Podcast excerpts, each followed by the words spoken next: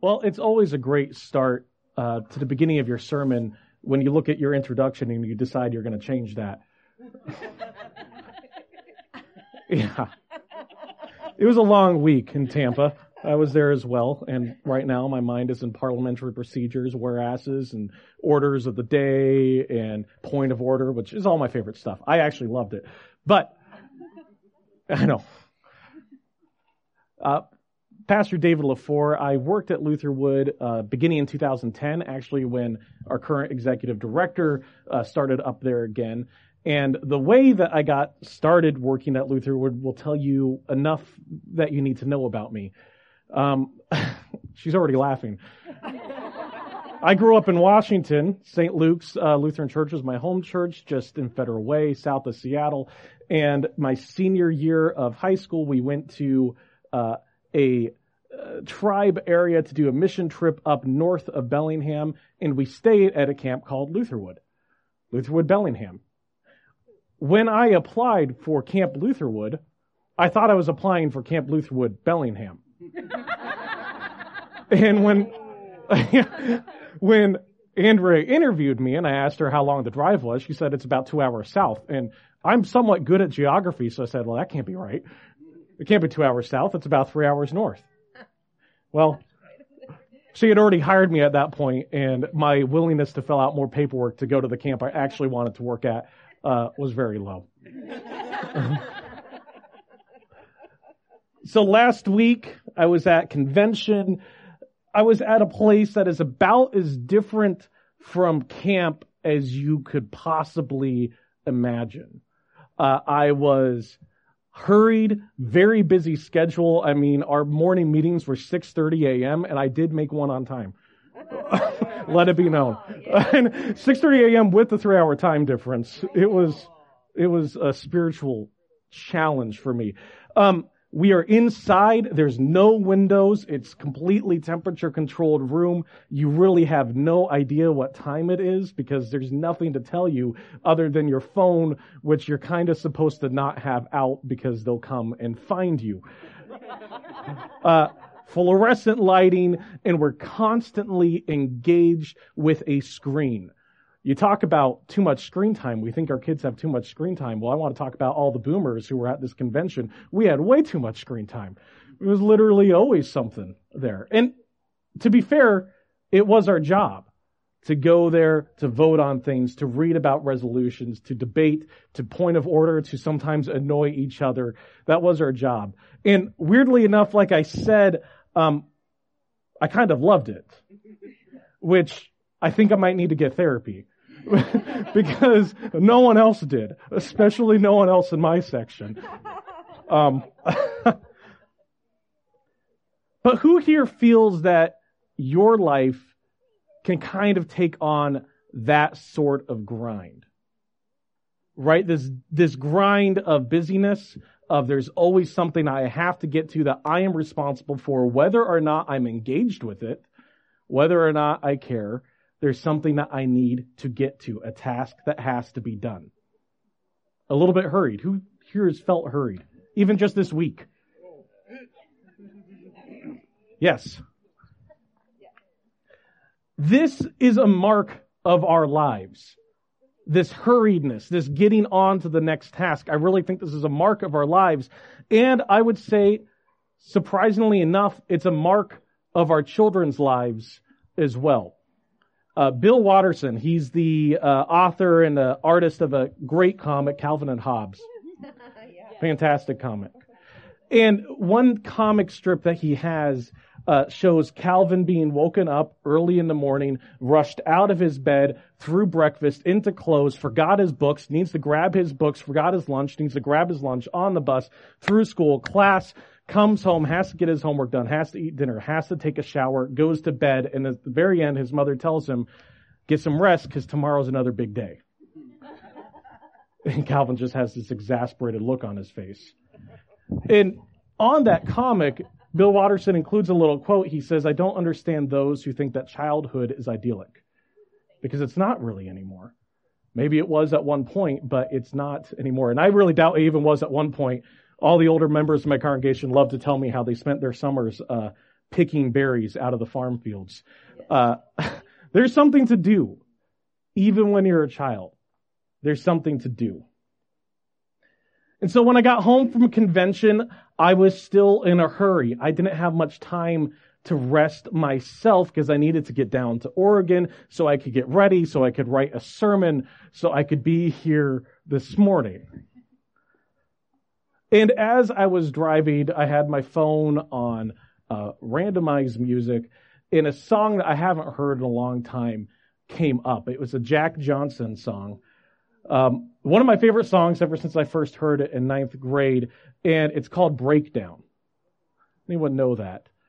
It's this great song talking and kind of diagnosing this exact sense of hurry that I talked about.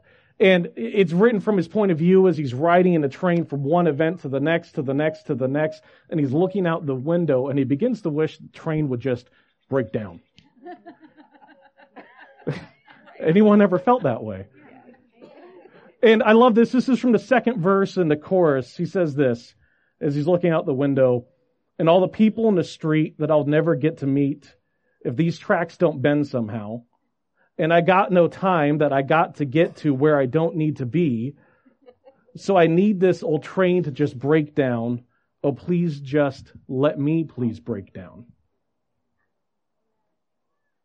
He's making a point that sometimes we might need a breakdown moment. A moment where we are pulled from our pre-scheduled, pre-designed, pre-designed schedule and made to just be, even for just a second, where you can't get from one to the next. And in that moment, as I come back from a convention, as I'm in my car, as I'm frustrated with Seattle to Portland traffic, which is only getting worse every day, I connected deeply with that song. Though I'm not sure if I want my Subaru to break down. Like maybe a short breakdown, like a one hour timeout. Yeah. And now this is going to be, uh, this is going to sound a little bad, um, and maybe Andrea will regret that I'm uh, up here speaking because I, I, I, like to get away with things. Um, Lutherwood is a place that supports breakdowns. It's not the nicest thing to say because sometimes they're not great breakdowns, but usually they are. And I want to get more into what I mean by that. Lutherwood is a place where the tracks of that train that we are on that carries us ever towards the next planned, set out thing finally have to bend and let us off for just a day, a week, maybe even an hour. One of the most wonderful things about Lutherwood, and maybe it will change, and again, I don't know if Andrea thinks this is too wonderful just from a business perspective, but it is out of cell phone range. It's great. Oh, kids love to bring their cell phones into camp. It's like, feel free. it ain't going to do you nothing. I'm not sure if they've ever been out of a place out of cell phone range.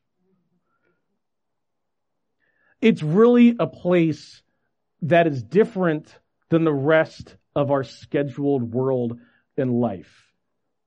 And here's a typical day at Lutherwood. And when I say that it's different, doesn't mean it's not busy. Sometimes it's very busy, especially from the staff perspective. But how many places can you start the day with prayer by the creek, eat cinnamon rolls for breakfast, rub wet clay on your face, sing about hippos in worship, have an underwater watermelon relay race, which those are great fun. Avoid the local hillbillies who are trying to bop you with foam noodles. Uh, hillbillies and varmints is the name of that game. And the campers get to be the varmints. And the staff love being the hillbillies. Roast marshmallows at a fire, try to sneak Cheerios through the camp under the guise of darkness, and then finally sleep out under the stars at Mountain Village.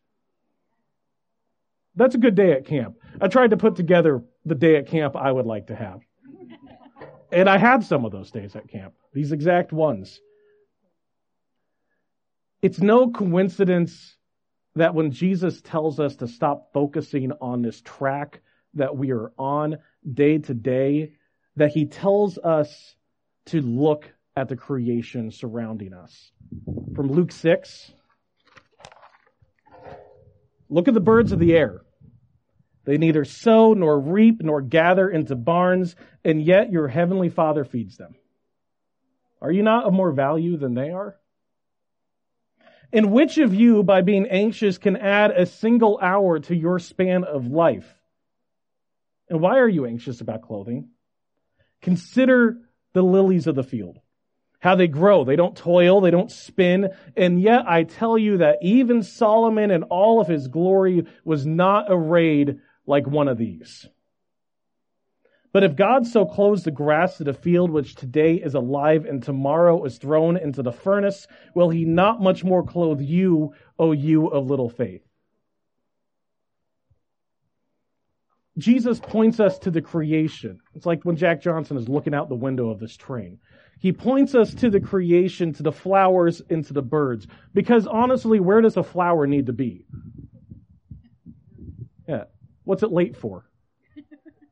It's just being a flower. and birds. How many birds do you think have to fill out all that paperwork and get themselves to the DMV during their lunch break? They don't seem too anxious about that sort of thing. And what I don't want to do here is try to be, you know, ignorant. We do have things that we have to get done in our lives, right? We, we aren't birds. But we can learn a little bit from the birds, from looking at them, from that connection with our creation. And one of the things that makes camp ministry so unique in the plethora of ministries that we work in, that we can support in, that we saw at convention, there's so many different types of ministries out there. One of the unique things about camp ministries is the focus and the being in the creation that God has made. It's a place where we can learn more about our God, our Creator, by pausing and looking at His world. Sometimes inch by inch. Uh, one of the activities that they have in creation, and I'm sure that they still do this, it's been a little while since I've been employed there. It's called the, uh, I think it's called the inch hike. And it's something that you do when you tell the kids, and it's, you know when it's happening at creation time, because they'll have a bunch of kids like right down face in the grass in the rocks. And we tell them, we want you to just take an inch at a time. Pause and look at it, and then move on to the next inch. Because we're moving around so much, we're playing so many games, we've got so many things to do. It's good to just get down and see God's creation, be forced to notice it even inch by inch.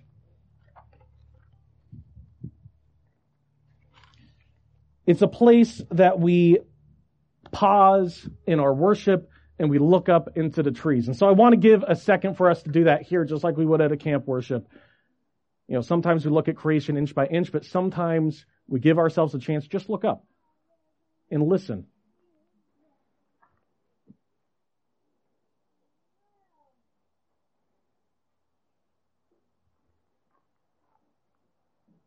I'm not sure what that is. A squirrel or something back there. So why are breakdowns so important? Is it just a glorified vacation? And I'm saying that we need here. We all just need to get away for a week. Well, that's not true because honestly, vacations aren't always like that. I just had a family vacation. I got some of my lovely family right here. And let me tell you, vacations aren't always the most relaxing things. Often we keep ourselves busier on a vacation than we do throughout our work week. Which is fair enough. We're in a new place. We want to go see the things. We want to do the things. There was this comedian, um, he was talking about this. He was talking about that we just don't give ourselves a moment to rest and to think, to have some introspection. And he talks about when you have that moment in your car, you actually are alone and it's quiet and suddenly all your thoughts start pouring in and you got to find a way to warn them off. Turn on the radio or roll down the window or something. Because sometimes it's just hard to let that breakdown moment happen. Uh, he said that we often do it by texting and driving. He says that's why texting and driving is such an epidemic. Because, oh no, I'm having a thought. I, I, I uh, text someone, say hello to anyone. Hopefully someone responds to me. Camp is like that. Because camp has those pauses. It has often that lack of noise. Not sound. We have sound all around us, but the lack of just noise going on. It has a lack of hurry often about it. Unless you're engaged in the game of Gaga ball. There's a lot of hurry in a game of Gaga ball. You got no time to rest and to listen there. It allows you, young or old, to take a second and think. Being out in creation with God's fellow creatures, it strengthens this. It supports this.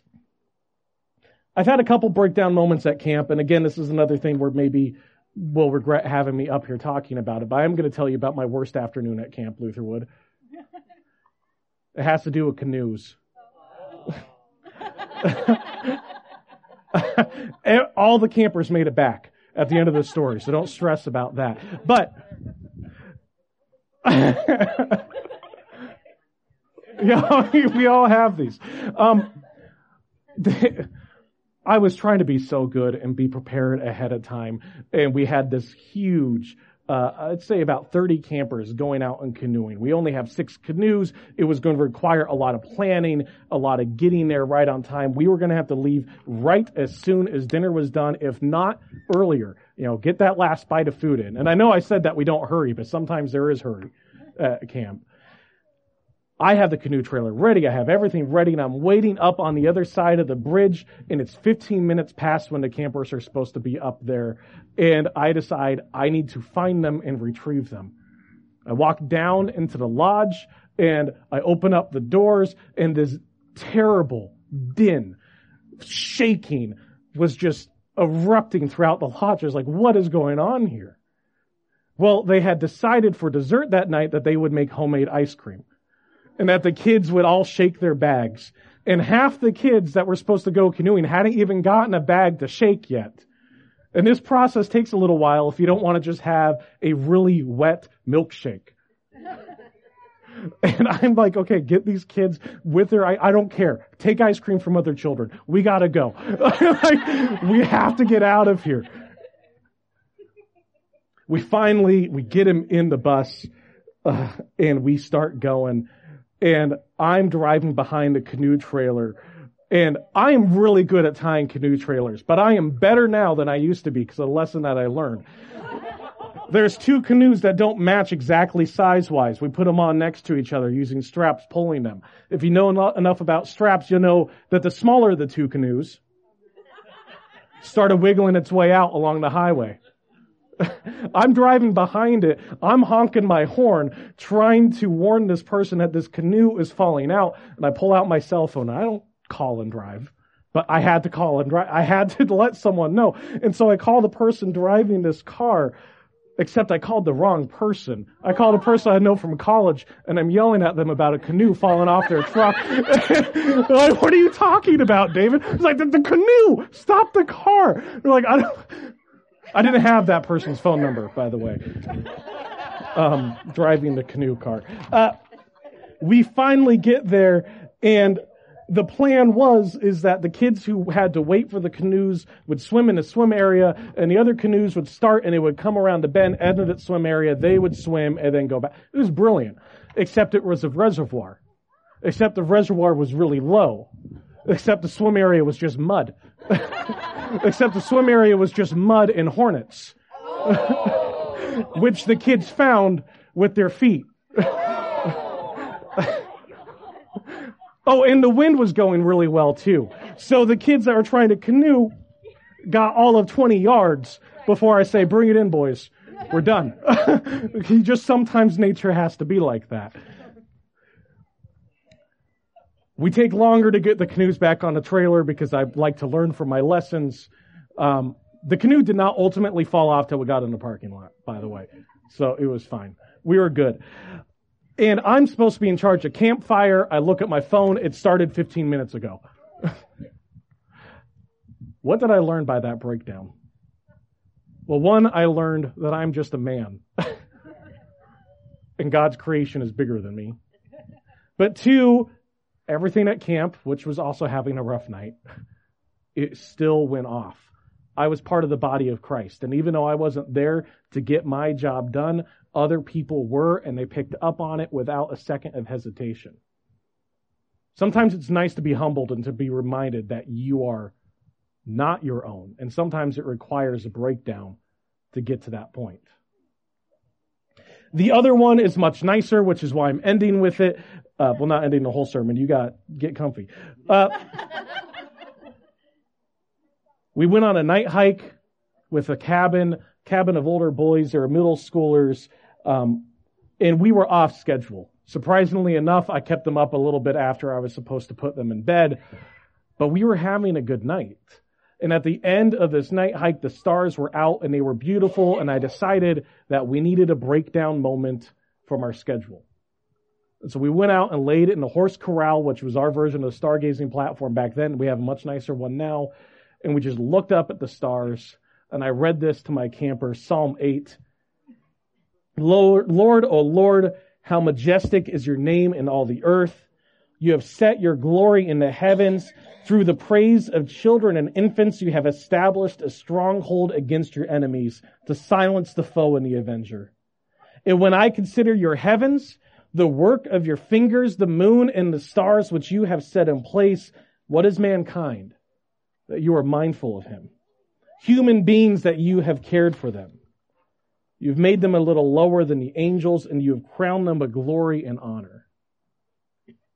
And it was in that outside of schedule breakdown moment that my campers and I were able to have a discussion about God. About how does this God makes these trees, makes this grass, makes these stars, makes our heavens consider us so important to him. That's a sort of good breakdown moment that we'll have at camp. And to be honest, we have breakdown moments all the time. Sometimes we have them in our car, like I said, when the thoughts just start coming in and pouring in. Sometimes we have them on a walk or a time of quiet in the kitchen before the kids get up. It could be times of strife and conflict, family conflict. It could be over a period of time. It could be something like a separation, a divorce, lawsuits, courts. In some of these moments, especially in some of the harder breakdowns, the ones that are trying against us, we can relate to the words of the psalmist in another psalm, Psalm 130, when he says, Out of the depths I cry to you, Lord. Lord, hear my voice. Let your ears be attentive to my cry for mercy. If you, O Lord, kept a record of sins, Lord, who could stand? But with you there is forgiveness, so that we can with reverence serve you. I wait for the Lord with my whole being waits, and in his word I put my hope. I wait for the Lord more than watchmen wait for the morning. More than watchmen wait for the morning. Israel, put your hope in the Lord, for with the Lord is unfailing love, and with him is full redemption. And he himself will redeem Israel from all their sins. It's in these really, what I would call important breakdown moments the happy or sad ones, the frustrating or peaceful ones, that the Holy Spirit really seems to get in and grow those seeds of faith and the gospel in our hearts. The singular and most memorable and precious moment to me at camp was one of those harder breakdowns. It was my second year as a counselor, and I had a really rough camper in a really rough cabin after an already really rough week. And I felt that this camper was some sort of God's judgment on him because he did share my name. It was God's judgment on me. because I had sometimes been a harder camper to my counselors. But he was the type of camper who would look me directly in the eyes just to go against what I had just told him to do or not to do. just frustrating. And he did it not just to me, but to other adults, other kids. And he was frustrating. He was frustrating to our cabin. And it was hard because, you know, uh, we want to enjoy camp. We don't want to have these moments. And so it was during a camp wide game that I noticed that, uh, two of my campers were not participating in the game. And so I went immediately to the cabin and I found them in there.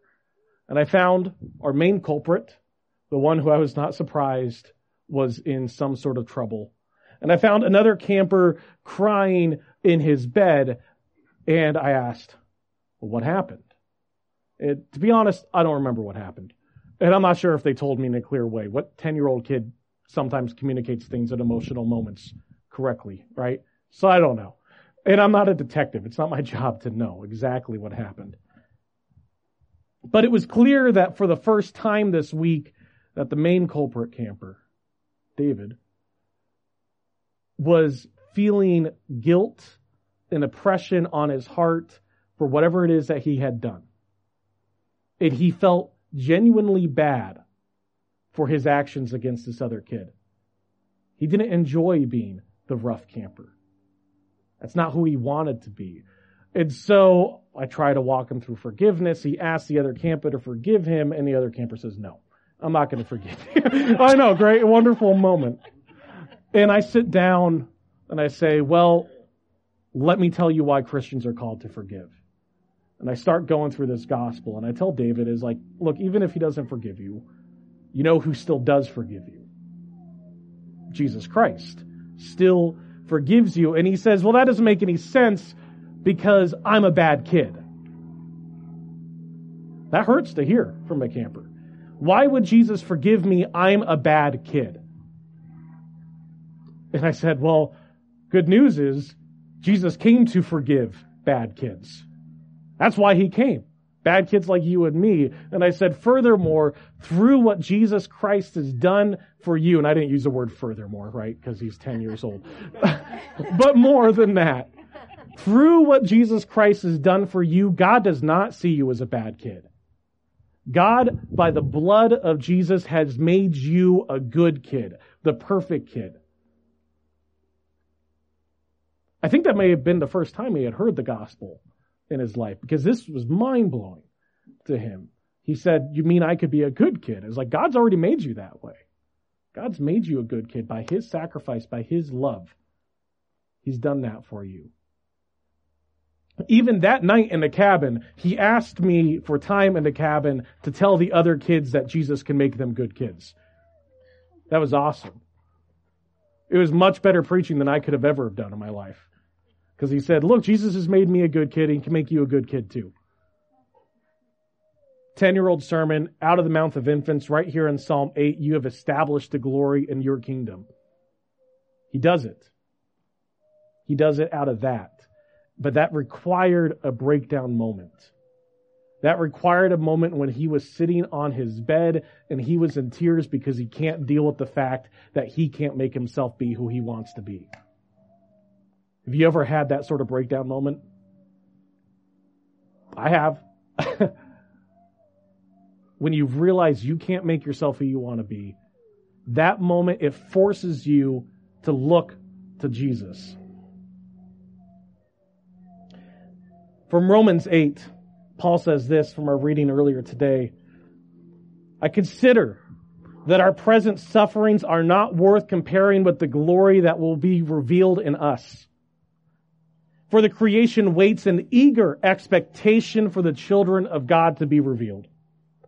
For the creation was subjected to the frustration not by its own choice, but by the will of the one who subjected it. In hope that creation itself will be liberated from its bondage to decay and brought into the freedom and glory of the children of God. We know that the whole creation has been groaning as in the pains of childbirth right up to the present time. Not only so, but we ourselves who have the first fruits of the Spirit groan inwardly as we eagerly await our adoption to the sonship, to the redemption of our bodies, for it is in this hope that we are saved. Paul tells us that all creation is groaning along with us, waiting for the restoration, waiting for the rescue of Jesus Christ. And it is in this hope for the gospel that I see proclaimed at camp. And the campers, we see this happening because at camp we live in a community, we live in life together, and that means sin, because what sort of community doesn't have sin? But you know what else that means? You're in a community where the gospel is on people's lips to confront that sin. It's a chance where we get to live a week together, a week to really screw something up. And yet to hear from someone who knows Jesus that Jesus loves you and forgives you of this sin. It's not just an hour, it's a week. It's time to really let that process work to have a breakdown happen. But we also see it in creation. If I can turn my page here. Martin Luther believed that people with hope in Christ could look at the world differently. That they would see exactly what Paul proclaims, that the whole creation proclaims the grace of Jesus Christ. He says this, Luther says this, beginning with the grace of God, and he means for a Christian with faith. We can know God's wonderful works and miracles even through the little flowers. When we consider the divine omnipotence and the divine goodness, we thus laud and praise and thank God, for we see in his creatures the power of his word, how mighty it is. He spoke, and this all came to be. Even a peach stone, for in its due time the very hard shell will open up for the soft core that is within. This is what camp is about. It's about being in a place where your usual schedule is subverted and changed, in a place where people come around you and that they have the gospel on their lips and in their hearts. It's a place set apart not because God is only there, because he's all over, but even, or even more there than anywhere else, but because we see it being proclaimed in creation around us. One of my favorite examples of a breakdown is not in people, but in creation itself. Who here knows what a nurse log is? It's a tree that dies. It has its breakdown. it falls over, it dies, and yet out of this tree grows new life because through the process of its decay, new trees that can't grow anywhere else can grow out of that. We have a lot of those at Lutherwood, and those to me proclaim the gospel so clearly because out of death, what does God bring? Life. Constantly. He does it over and over and over. He does it in each one of us in our baptism. He does it to each one of us when he will call us out of our graves, and he does it in creation. He does it every winter into spring. We see this take place where the death around us comes back to roaring life. The gospel is being preached to us not just in word at a place like Luther Lutherwood, but it's being preached to us by the stumps. But to see something like that, to notice something like that, and to actually take it to heart, we need to have a bit of a breakdown. A bit of a moment that takes us from our normal routine and forces us to consider, consider the lilies, the birds, and the stumps. Now I want to end this sermon the way that we would sometimes end the day at Lutherwood. Uh, there was this thing that we used to do, and it's something about campfires. Campfires make you pause and reflect. They force you to breathe and rest. You could be the most uh, non-introspective person in the world, but if you sit down in front of a campfire for more than 15 minutes, you're going to spend some time thinking. It's like God has hardwired this into our brains. But we would take our time around the campfire and the kids would get pieces of scratch paper and on that scratch paper we would write the things that weigh down our heart. Sometimes our sins, the things that we have wronged others with, we would write them down. The things that hurt us, the conflict in our lives, and we would throw it into the fire. I talk about how God restores and renews and rebuilds. Now we can't do that here today because I'm not going to be able to build a fire, though. Apparently there's something on fire over there. But what I want you to do, if you're willing to play along with me here, is I want you to close your eyes. And I want you to pull out of your heart that thing that is weighing you down. That sin, that conflict, that error. What is it that's weighing you down? I'm going to give you about 10 seconds of relative silence here.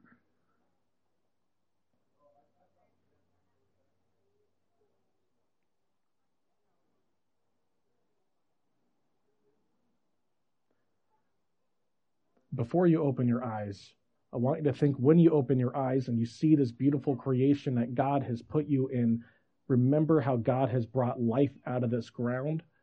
And out of you, out of your heart, God will continue to bring life. Let's go ahead and open those eyes.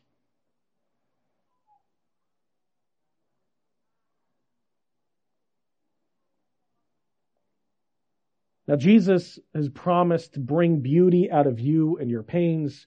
And for those of you who know Jesus, this is a great promise. For those of you who don't know Jesus, I, I urge you to get to know the man who could bring life out of death. And I also want to say, consider supporting a place that time and time again, through its programming, its people, its nature, that God continues to provide fresh ground for breakdowns so that we could have faith in life grow up. Now, a couple things. Uh, of course, I more carefully read the letter that your pastor sent to me after I wrote the sermon. and he did mention to say a couple ways. What are just some practical ways that you can help support this ministry? And I'm sure Andrew might get a chance to talk about that later. But a couple things I have to say as a person who's been a staff person, you know, money is great, prayers are great. Obviously, those things go to support. Um, but really, it's bring the families, bring the young adults who could be staffs, and bring yourself because you you really have to experience what it is um, to get to get it and we all have these moments. We all can draw from this in our own life. Uh, but Lutherwood is a special place. It's for all people, but it's especially for the Lutheran churches and the Lutheran people out here in Oregon and Washington. And so that I think is the best way that you can truly support it is by seeing it, setting foot on the ground, meeting the people, seeing what good ministry happens there. Would you pray with me? Dear Heavenly Father, we thank you for this creation that you have brought us up in. We thank you that you have made us, along with all creatures, along with this world. We ask that you would draw our eyes away from our own itineraries and schedules and busyness and stress, and that you would bring them to the life that you are creating out of our hearts. We pray that your spirit would fill us and guide us as we go about our day and our week, and that you would bless us with the fellowship of this church community and with all the communities um, that have partaken in what the place Lutherwood is.